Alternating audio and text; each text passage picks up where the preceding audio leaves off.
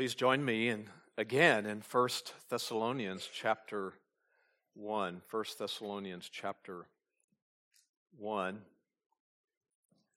Thank you to all those who led us in musical worship this morning. It's been a blessing to our souls. It's difficult to capture in only one concept what the difference is between true believers, true followers of Christ, and those who are not genuine followers of Christ. You could put it more than one way. We could put it in doctrinal terms, what the difference is. Or we could put it in terms of lifestyle differences. There is a difference. But we could also put it in terms of both, both doctrine and lifestyle. Many Bible passages actually do that, including our passage today, which is verse 10 only verse 10 of 1 Thessalonians chapter 1. Here we find doctrine that directly impacts how we live. Therefore, we do find here a clear difference between true believers and unbelievers, true believers who are following Christ and those who merely profess to do that or deny it completely. Now, in our last couple of studies of 1 Thessalonians chapter 1, we noted the fact that the church in Thessalonica, this new young church in Thessalonica, was known as a church committed to applying truth to their lives, which meant that they were recognized as being a healthy church, a healthy church. And that spiritual health made it clear then that they were truly chosen of God. If you'll remember in verse 4, believers are called that, chosen of God. They're called brethren. We're brothers and sisters, part of a family. We're beloved. God has set his affection on us, but it also mentions his choice of us. True believers are chosen by God. Spiritual health makes that clear. More specifically, we have studied these confirmations of their spiritual health. Just as a quick review, one confirmation that they were spiritually healthy as individuals in a church, number one, joyfulness in suffering. We saw that in verses 6 and 7.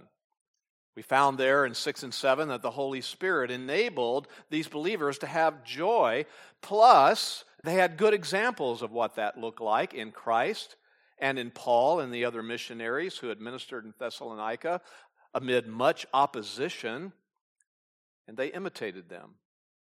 And in turn, the Thessalonians became examples to others of this very reality joyfulness in suffering. Second, they were characterized by this faithfulness in proclamation. That's verse 8. We found that they were intentional in spreading the Word of God. The Word of God, the gospel the good news about who Christ is and what he did in his life and death and resurrection to accomplish the forgiveness of sins for those who are his true followers. Third, we noted last time in verse 9, they were marked by this genuineness of repentance. We found that they, in verse 9, turned from worshiping and serving false gods and false ideologies and false opinions and false thinking and false perspective. They turn from worshiping that, and conversion is a change of worship. A change from worshiping any other false way of thinking and living and turn to worshiping and serving the Lord. That's a true believer. And that turning, which means repentance, also became an ongoing characteristic of their lives from that point on. Well, today we find the fourth confirmation of their spiritual health in verse 10. I'll read it for us. They were saved for this purpose to wait for his Son from heaven, whom he raised from the dead, that is, Jesus, who rescues us from the wrath to come. Now, from this verse, we can conclude that spiritually healthy Christians and churches are also marked by this, which is number four in our series eagerness for resolution. Eagerness for resolution. Now, as I've noted in past sermons, the reports about how these Thessalonian believers were doing spiritually had made their way to Paul, who was in Corinth when he wrote this letter back to them. And those reports included the fact that these believers in Thessalonica, they were living with a certain attitude about the future, an attitude of eagerness concerning the future return of the Lord. In other words, in turning from false worship to true worship, they were also doing this. Look at verse 10 again to wait for his son from heaven. Now, that word wait is used only here in the New Testament, and it refers to a certain kind of waiting, an expectant waiting, a, a patient, even eager waiting. They genuinely longed for the Lord's return at the end of the age, the consummation of what we know as human history here on earth, which is coming someday. They longed for that because they trusted that when he comes back, all things are going to be resolved concerning the wrongs of this world, this fallen world, this broken world that we live in. And they trusted that when he comes back, all things would be resolved concerning the promises of eternal life in heaven for God's people. In other words, they fully trusted that the Lord would bring eventually the fullness of the salvation for which they longed. Now, that eager waiting for the Lord's return is a recurring theme in these letters that Paul wrote back to Thessalonica. You can look ahead to chapter 2, verse 19. You'll see it there just as a few examples. He writes in 1 Thessalonians 2:19, "For who is our hope or joy or crown of exaltation? Is it not even you, meaning the believers? in the presence of our Lord Jesus at his coming. Paul said, What thrills my heart is to know that there's a group of people there who love Christ. They'll, they'll be in the Lord's presence at his coming. Chapter 3, verse 13. He writes there, God will establish your hearts without blame. He goes on to say, at the coming of our Lord Jesus with all his saints. In the second letter to the Thessalonians, chapter 2, verse 1, he mentions there in 2 1 of Second Thessalonians the coming of our Lord Jesus Christ and our gathering together in him, to him. And of course, there are many verses outside 1st and 2nd Thessalonians that mention the second coming. Just listen to these 1 Corinthians 1, verse 7. We are awaiting eagerly, it says, the revelation of our Lord Jesus Christ a famous one, Philippians 3, verse 20. Our citizenship is in heaven, not in this broken world. Our citizenship is in heaven, from which also we eagerly wait for a Savior, the Lord Jesus Christ. But regardless of what passage we find this mentioned in, the point is that this eagerness about the Lord's return is a normal and expected attitude that believers have, at least spiritually healthy believers. And to have an eager, expectant watching for Jesus' is, Jesus's return is what gives us hope. It's put that way in Titus 2:13. We look for the blessed hope and the appearing of the glory of our great God and Savior Christ Jesus. His coming is also called the blessed hope. Our hope, you see, is not in the things of this world, not this broken world. Our hope is in thinking, not thinking, that all the issues that are wrong can be resolved in this world. Our hope is in the reality of the next world and the consummation that brings to our hearts, the consummation of the future that brings the needed resolution of all things. To say it differently, the world here was never meant to fulfill God's people. Those who are not God's people have to grab all the joy and fun and happiness they possibly can in this life because it's all they have to look forward to. But for God's people, it's the next world that will completely fulfill us. So, what do we do? We steadfastly wait, just like this verse says looking eagerly toward the future. That is an important aspect that defines a true believer. Now, there is a familiar, as, before we go on, I want to call to your attention this familiar passage in Acts we, we need to keep it in mind as we go further in our discussion today. It's Acts chapter 1, verses 9 through 11. This is that account of what we know as the ascension of Christ when he returned to heaven, where he is until he comes back again. The ascension, Acts 1, starting verse 9. Let me read it. And after Christ had said these things to his disciples, in other words, he was lifted up while they were looking on, and a cloud received him out of their sight. And as they were gazing intently into the sky while he was going, behold, two men, angels, in white clothing stood beside them. They also said, Men of Galilee, why do you stand looking into the sky? This Jesus who has been taken up from you into heaven will come, meaning come again in the future, in just the same way as you've watched him go into heaven. So the eagerness of these Thessalonians for the Lord's return, that presupposes something that they knew. They were aware of this, this passage. What happened here? They were aware of the ascension, that Jesus had ascended back to heaven.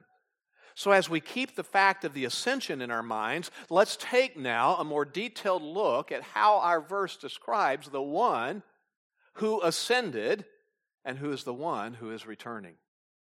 The object of our eager longing is described in more than one way here. First of all, the one we wait for, look at verse 10, is the Son who comes from heaven. Now, later in chapter 4, verse 16, Paul will write this For the Lord himself will descend from heaven with a shout. This means that Jesus is coming from the place where God the Father is. So many verses mention the fact that God is in the heavens. At the baptism, you'll remember. The baptism of Jesus, Matthew records in chapter 3 of his letter that a voice came from where? From heaven saying, This is my beloved Son in whom I'm well pleased. That was the Father. Luke 11, verse 13, calls him our heavenly Father.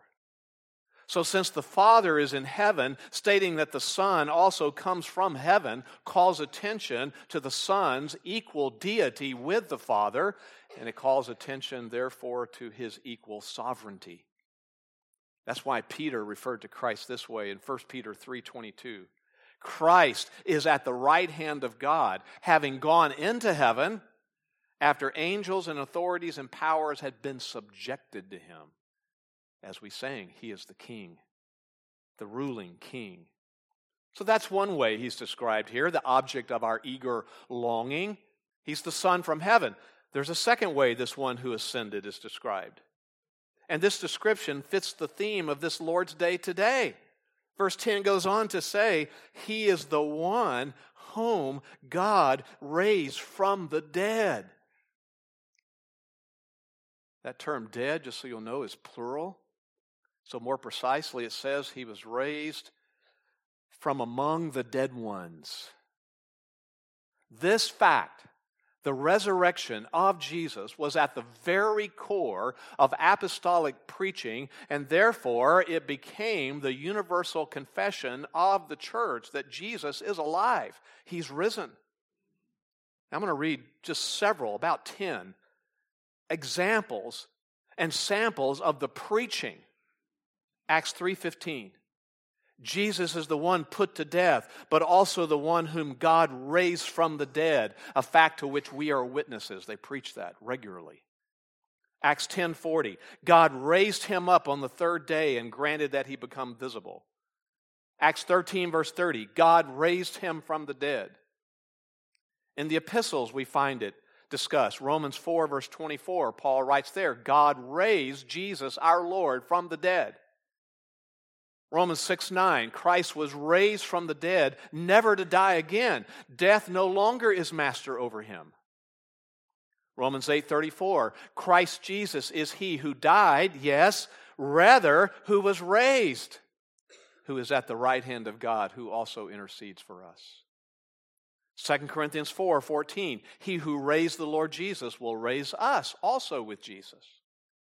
Colossians 2:12 You were raised up with him through faith in the working of God who raised him from the dead. 2 Timothy 2 8, remember Jesus Christ, risen from the dead, descendant of David according to my gospel. And finally 1 Peter 1:21 God raised him from the dead and gave him glory so that your faith and hope are in God. This was at the core of apostolic preaching in the days of the early church. It's at the core of what we believe and proclaim today. And because it was at the core of preaching, we can be assured that this was the message that was also preached in Thessalonica when all these believers, these individuals came to Christ. And he mentions that it, later in chapter 4, verse 14. We believe that Jesus died and rose again. Now, think for a moment of the important connection between the resurrection and the future return of Christ.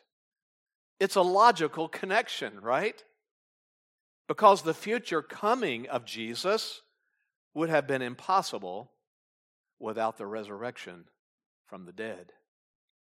Only a living person comes again. So it is the resurrection of Jesus that established the ground of the return of Jesus.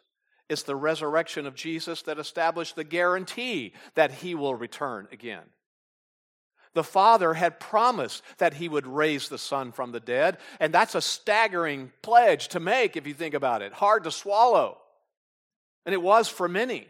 And yet he fulfilled that promise. So if he fulfilled that most unlikely promise, then God's promise to send Jesus back again is equally guaranteed to happen.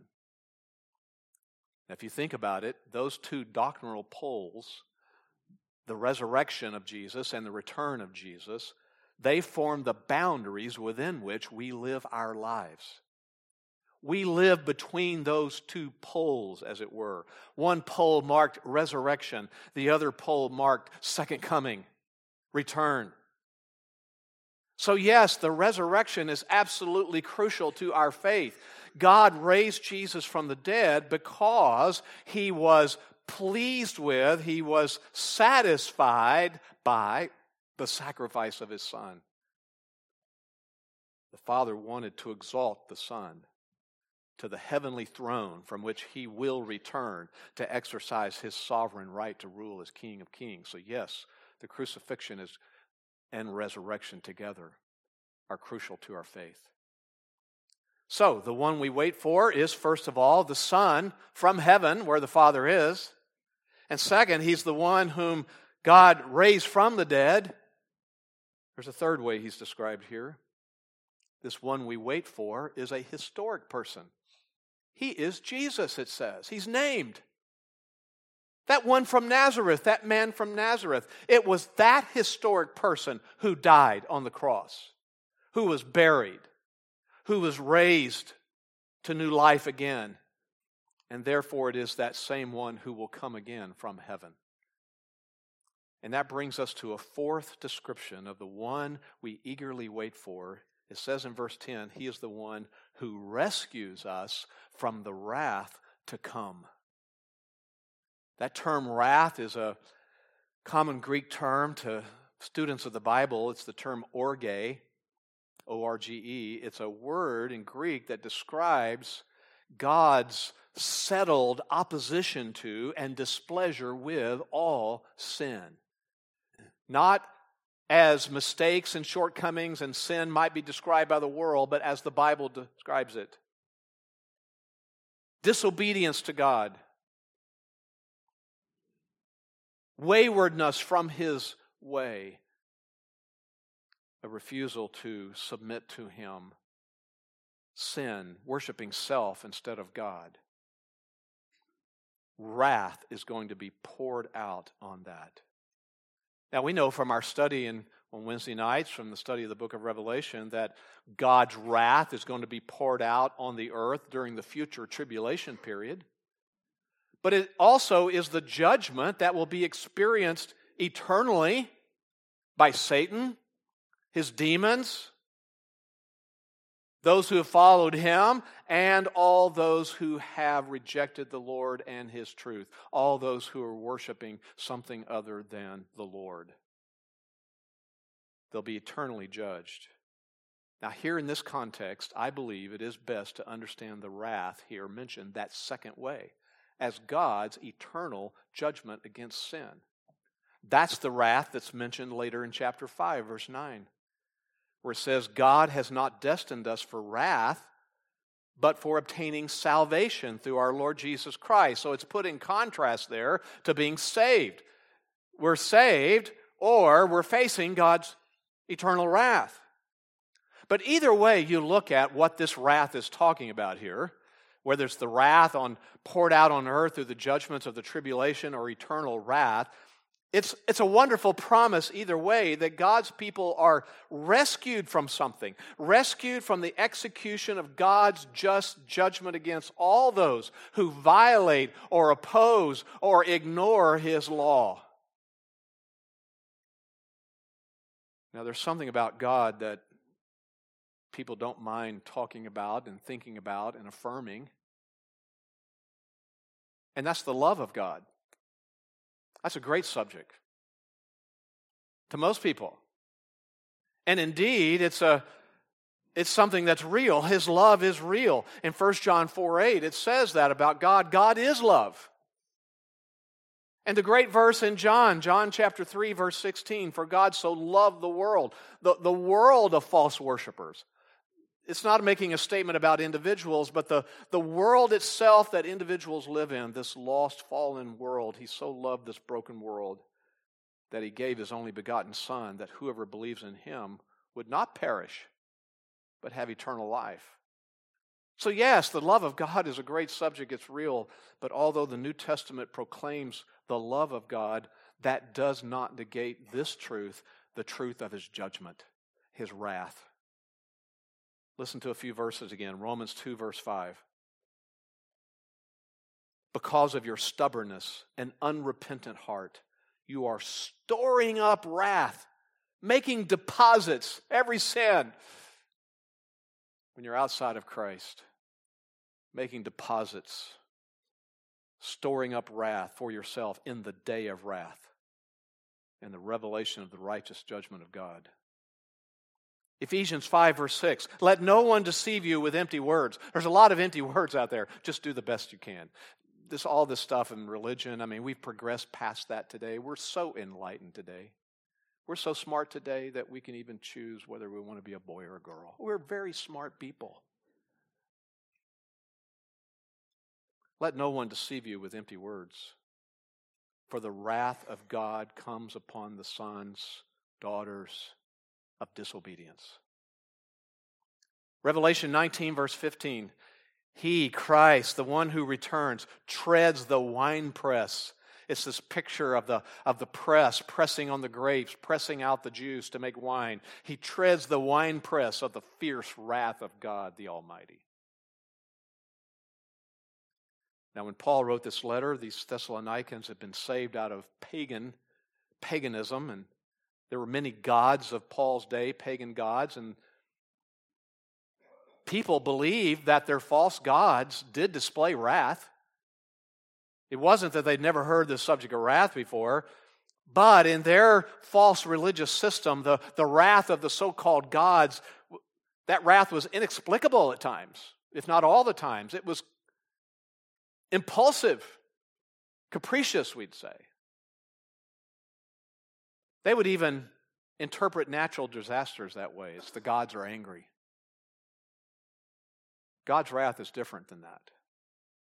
It's not an impulsive outburst of anger, it's not a fickle outburst of anger. Rather, it is his right, just, holy, and burning resolve to punish all evil. The fact is, Apart from him being a God of wrath, God would be unworthy of worship. Because it would mean he's a deity who winks at sin, or a deity who tolerates evil, who tolerates rebellion against his own law and sovereign rights as God. But God does exercise his holy wrath. Romans 1, verse 18 For the wrath of God is revealed from heaven against all ungodliness and all unrighteousness of people who suppress the truth in unrighteousness. Refusing to hear what the Word of God says, refusing to believe that that's true, refusing to think that that's the only way. Our world is known for this covering up the truth, suppressing the truth, substituting the truth with their own truth. Does God see it? I'll read it again, Romans 1:18, the wrath of God is revealed from heaven against all that. All ungodliness and unrighteousness of people who suppress the truth.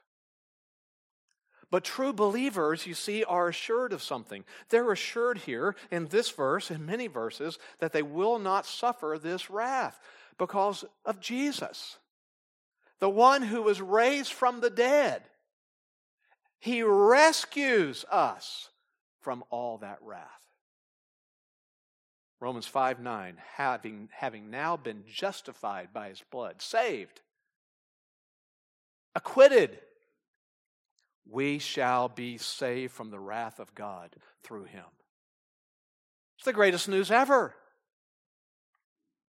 Now, the corresponding interesting fact is that the same Jesus that it says here rescues or saves his people from wrath, he's the very one who's going to execute divine wrath against all those who disobey God.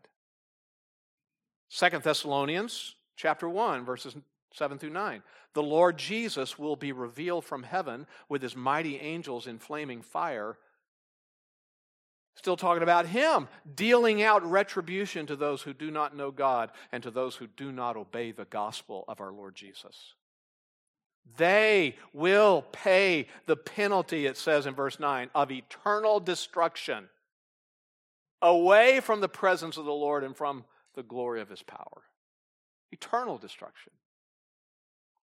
So we are grateful for what this verse says. We're grateful that Jesus is the rescuer, He's the deliverer, He's the Savior of those who are otherwise headed for this wrath, this divine punishment and eternal judgment. But the contrast is also true for those outside of Christ who want to go their own way. There is no hope for rescue from the wrath of God. So, Jesus' first coming, we love to talk about that because of what it accomplished. It had the aim of, of redeeming his people from the, the sins by his blood on the cross. He died on the cross to remove the guilt and the curse of sin from his people, and then was raised from the dead to prove that his sacrifice was effective and accepted. But his second coming completes this salvation it's resolution of all things. Because then he'll actually deliver us from the very sphere of this world, the power of everything cursed by sin that's deserving wrath. So, on one hand, those sinners who reject Christ should actually dread thinking about this. They should dread hearing this today. They should dread the thought of divine wrath against sin. Those who have trusted in Jesus alone for their salvation face the eternal judge without fear. He's already paid the penalty of our sins by bearing them on the cross and was raised from the dead to prove that that death was effective and satisfying God's wrath for his people. Indeed, he who is coming to fully deliver us from the wrath to come is this Jesus, a wrath that will be poured out on all those who have rejected him. So, marks of spiritual health of individuals and a church joyfulness in suffering, faithfulness in proclamation, genuineness of repentance, and eagerness for resolution that's coming. There's more confirmation and marks of true believers, but that's what we find in 1 Thessalonians 1. And what a thought that true believers, with nothing to fear from God's judgment and literally everything to gain, we are those who eagerly look forward to his return. Let me give you some concluding, concluding thoughts this morning to ponder as you leave today and as you go about your lives Here's conclusion number one that's fair to glean from this passage. It's this Christ is ministering to us now. I said we're between two poles the resurrection that then led to his ascension back to heaven. That's where he is until he returns, the other pole. And since he has not returned yet, we should not forget that he is active as our great high priest now. And so scripture tells us to do something, to draw near to him for help. Listen to Hebrews chapter 4, verses 14 through 16. Therefore, since we have a great high priest who passed through the heavens, there's the ascension, Jesus, the Son of God, the one we've identified in our passage, let us hold fast our confession. For we do not have a high priest who cannot sympathize, sympathize with our weaknesses, but he's one who has been tempted in all things as we are, yet without sin. When he was here on earth, he tasted all the categories of temptation that we face. Not every single and individual temptation that a, a teenager would face, or a man would face, or a woman would face that's particular to them, but all the categories of temptation, he faced them all. Even temptation stronger than we will ever face. Yet without sin, it says. Therefore, let us draw near. And that is put in a tense that's present tense. Draw near continually with confidence to the throne of grace.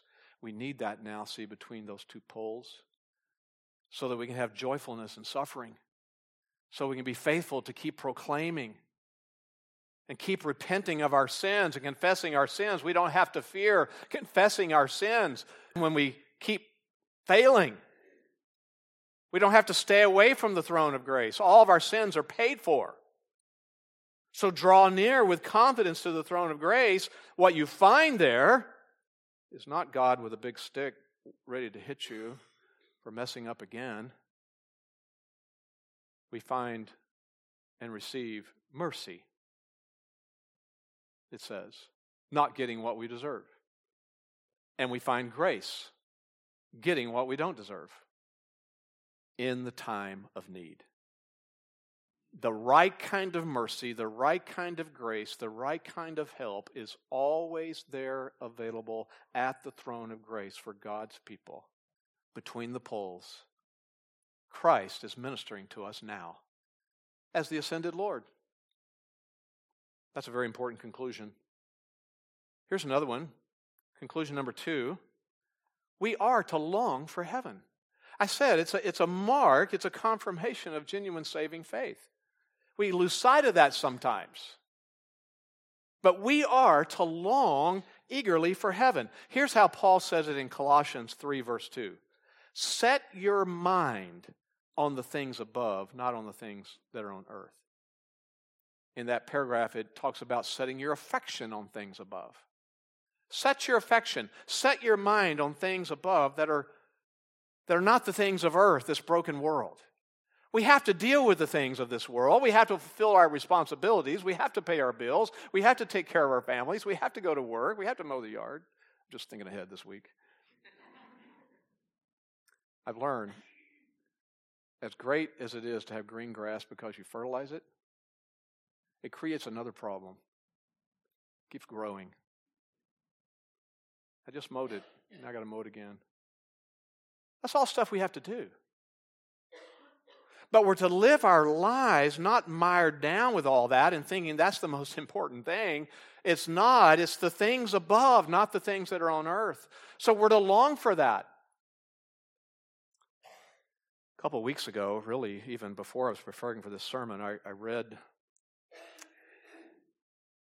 and studying for the book of Revelation, I was reading Pastor John MacArthur's commentary on some of that and came across this little section where he discusses, since the chapter 21 of Revelation is the new heaven and the new earth that's waiting in the future for us, he discusses this fact that a genuine and strong longing for heaven is not only normal for Christians, it, it has many important benefits for us. So I wrote him down. Let me just summarize him for him, what he wrote. One, it's one of the surest indicators of genuine salvation longing for heaven. Listen to the words of Jesus in Matthew chapter 6, 20 and 21. Store up for yourselves treasures in heaven where neither moth nor rust destroys. That's really the same thing Paul said. Set your mind, your affection on things above. Jesus said it this way Store up for yourselves treasures in heaven where neither moth nor rust destroys, and where thieves do not break in or steal. For where your treasure is, there your heart will be also. We're recognized by what we treasure. That's where our heart is. Our heart is where is where the things are that we treasure, and we treasure the things where our heart is. So, a heart focused on heaven means that this is what we treasure. And that only fits those who have been redeemed. So, it's a sure indicator of genuine salvation. Second, he wrote, it prompts the pursuit of holiness in our lives so that we develop and exemplify true Christian character. 1 John chapter 3 verse 3 says this, everyone who has his hope fixed on him and his return, everything about that purifies himself as he is pure. It has a purifying effect on us to long for heaven, to set our minds on heaven.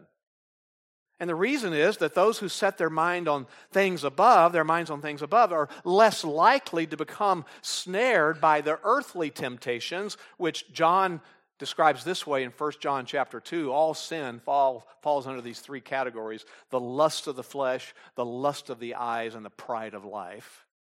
That's what the world offers us and tempts us with. We're less likely to be ensnared by those things by setting our minds on heaven. So, pondering heaven, eagerly longing for the resolution that's going to come, is a preservative against sin, if you will, so to speak. Third, he writes this longing for heaven brings joy and comfort in trials.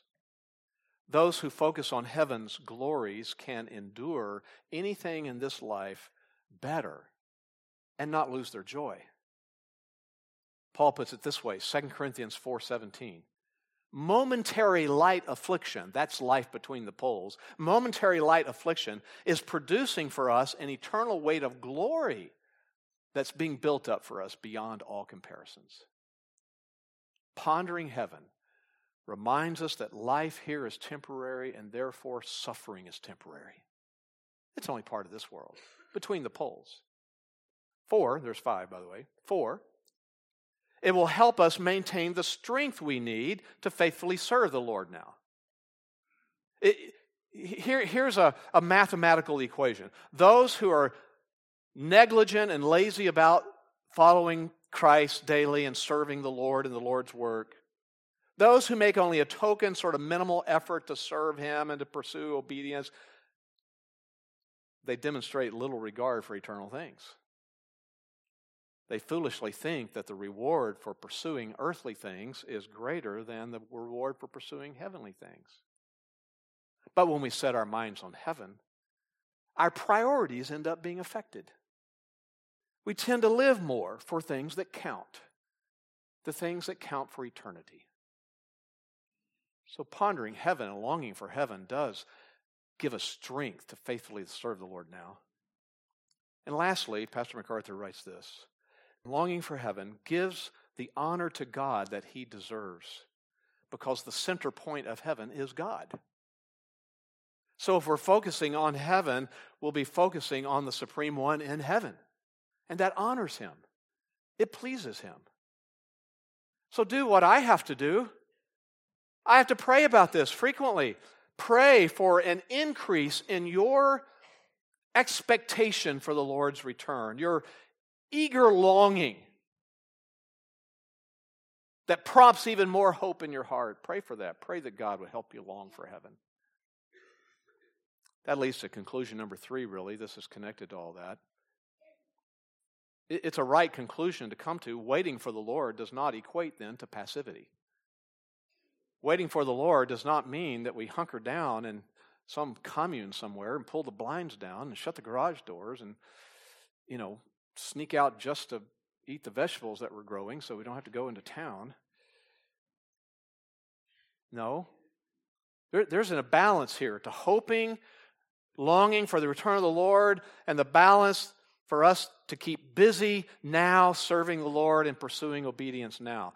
Our waiting, on one hand, does have a passive component to it. I'm not denying that. We do live our lives setting our minds on heaven. We live our lives, in a sense, with an eye on the horizon waiting for Jesus to return in victory over the world. At the same time, the waiting that Paul is describing here has an active component to it. While we anticipate Jesus' return, we are to diligently seek ways to serve Him, serve other people, and pursue personal holiness and obedience. To say it differently, our expectation about the future is not an excuse for laziness in the present. Let me read this from 1 Thessalonians 5. You can turn over there. I'm going to start verses 4 and 6. He's speaking of the future day of the Lord in this context of 1 Thessalonians 5. In chapter in verse 4 he says this, "But you brethren are not in darkness that the day would overtake you like a thief, for you are all sons of light and sons of day. We're of the light. We are not of night nor of darkness. That's not our world. So then, let us not sleep as others do, let us be alert and sober. And you get down to verse 14, and it begins a list of what it means to be alert and sober, to live as if we're people of the light.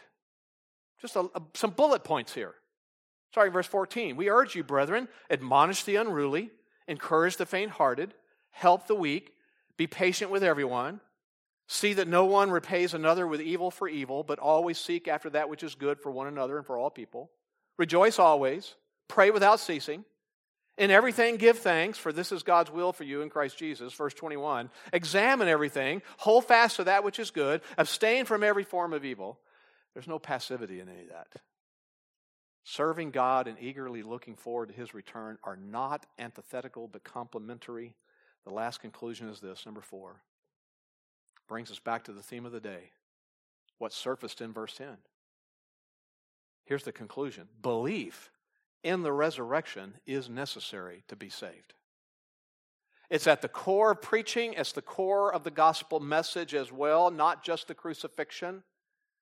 Don't leave him hanging on the cross in your thinking and proclamation. Belief in the resurrection is also necessary to be saved. I know that from Romans 10, verse 9. If you confess with your mouth Jesus as Lord, there's his lordship, that's who he is, and believe in your heart that God raised him from the dead, you will be saved. Plus, as I said, it's that resurrected Lord who's going to judge all mankind. When Paul preached in Athens that time in Acts chapter 17, that great message that he preached, he even said that. In Acts 17, verse 31, it says, God has fixed a day in which he will judge the world in righteousness through a man. What man? Whom he has appointed, having furnished proof to all men by raising him from the dead. It's Jesus. So we must believe that he's been raised from the dead. He is the one who will judge all. We must believe this. That's why we proclaim this message to everyone we can. Acts 4:12. There is salvation in no one else. There's salvation in nothing else, human improvement, turning over a new leaf, trying to do better. There's no hope in that. There is salvation in no one else, for there is no other name under heaven that has been given among men by which we must be saved. Jesus, the resurrected and returning Lord. Let's pray. Father, thank you for giving us this insight into how you define spiritual health so we have the standard that we're to pursue and pray for. And Lord, forgive us for our passivity, forgive us for our longing after the things of this world and setting the, our minds on the things of this world only. Thank you for using this truth today to draw us up as a magnet, as it were, out of the mire of all that, so we can remember what your people really look like, who they really are, how they really live. May we put this into practice. And I do pray, Lord, for anyone here who's deluding themselves into thinking they're fine just living life their own way. I pray that you would break through that pride, humble them to come to the place to say, Forgive me, be merciful to me, I am a sinner, and save me. Do that work only you can do in Christ's name. Amen.